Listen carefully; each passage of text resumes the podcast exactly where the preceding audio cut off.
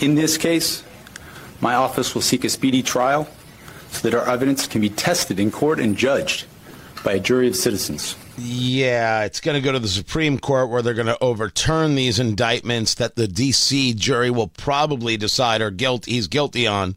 Just like the Supreme Court has overturned so many of your decisions, Jack Smith. We're through the looking glass, everybody. And I promise that here I will bring the data. Later I will bring the heat. Tony Katz, 93 WIBC. Good morning. But I start with the baseline. Anybody who looks at this indictment and says that we are a nation that is about the rule of law, not the rule of man, is lost. If you look at this indictment and tell me, well, this makes sense, you your hatred of Trump has overtaken your belief in the rule of law or the justice system. And that makes you dangerous. And we should do something about dangerous people. Let's start with the basics. Trump indicted, as it came out yesterday, on four counts conspiracy to defraud the United States, conspiracy to obstruct an official proceeding, obstruction of an attempt to obstruct an official proceeding, conspiracy against rights. Conspiracy against rights. I'm sorry, I don't even know what to do with that kind of language. Luckily, Van Jones is here to not explain it. They went with him. They did, and, and you, talk about embarrassment. I'll, I'll, talk a little bit about some pride. I'm, I'm actually uh, proud of Jack Smith. Uh, count number four. Count number four. Uh, conspiracy against rights. What rights? What rights? The right to vote. The right to vote and have your vote count in this country. That's what this whole thing is about. And somebody stood up for that. We stand in very long lines in my community, by the way, uh, to vote. Uh, we shed blood in this country to vote. And somebody tried to take that away. Just take it away. Because- no, they didn't. And you're wrong. And I would argue that people have been trying to take away the vote with uh, mail in ballots, with ballot harvesting, with ballot curing uh, for years, to which you sit idly by, Van Jones. You're not just wrong, you're as wrong as wrong can be. Do I think Trump handled the election well? No. I've said so many times.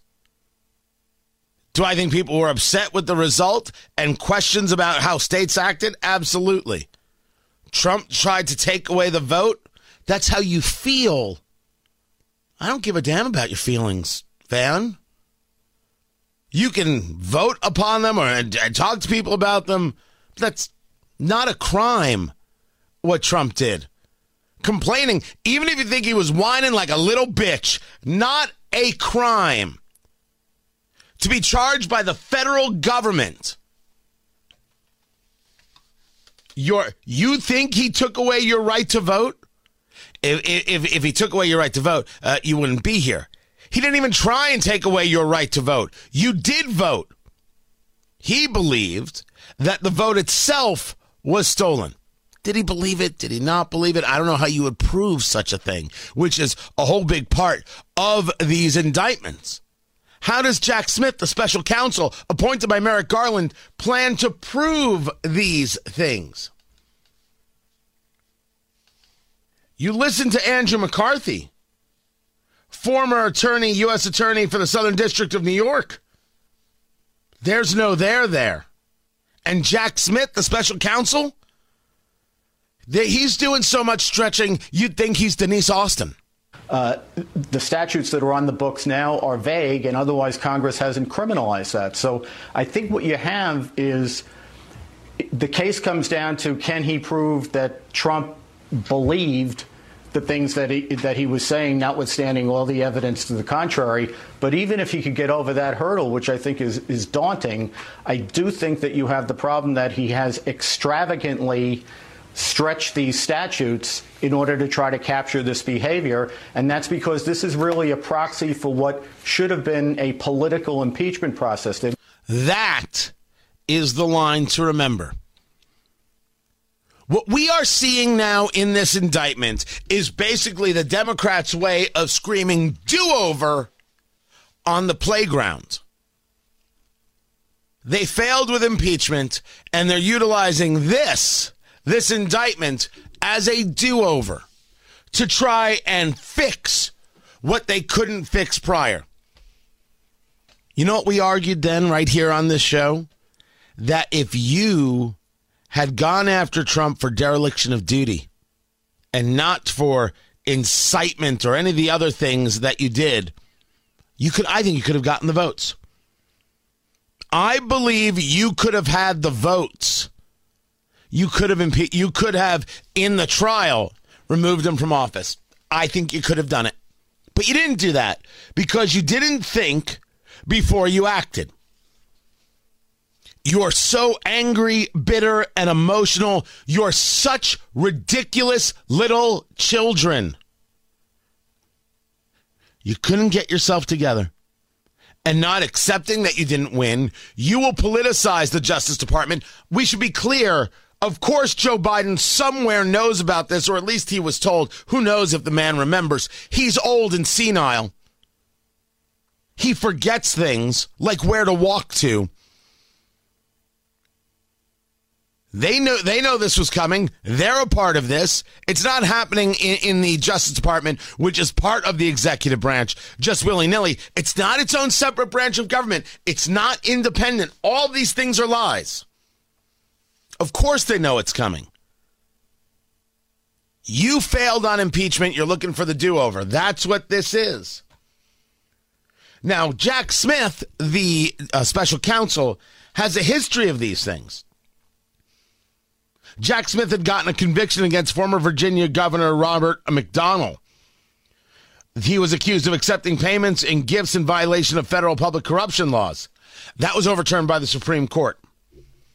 His case against former Senator John Edwards of North Carolina, Democratic presidential candidate, accused of illegally using campaign cash to conceal his mistress and love child, a hung jury in mistrial.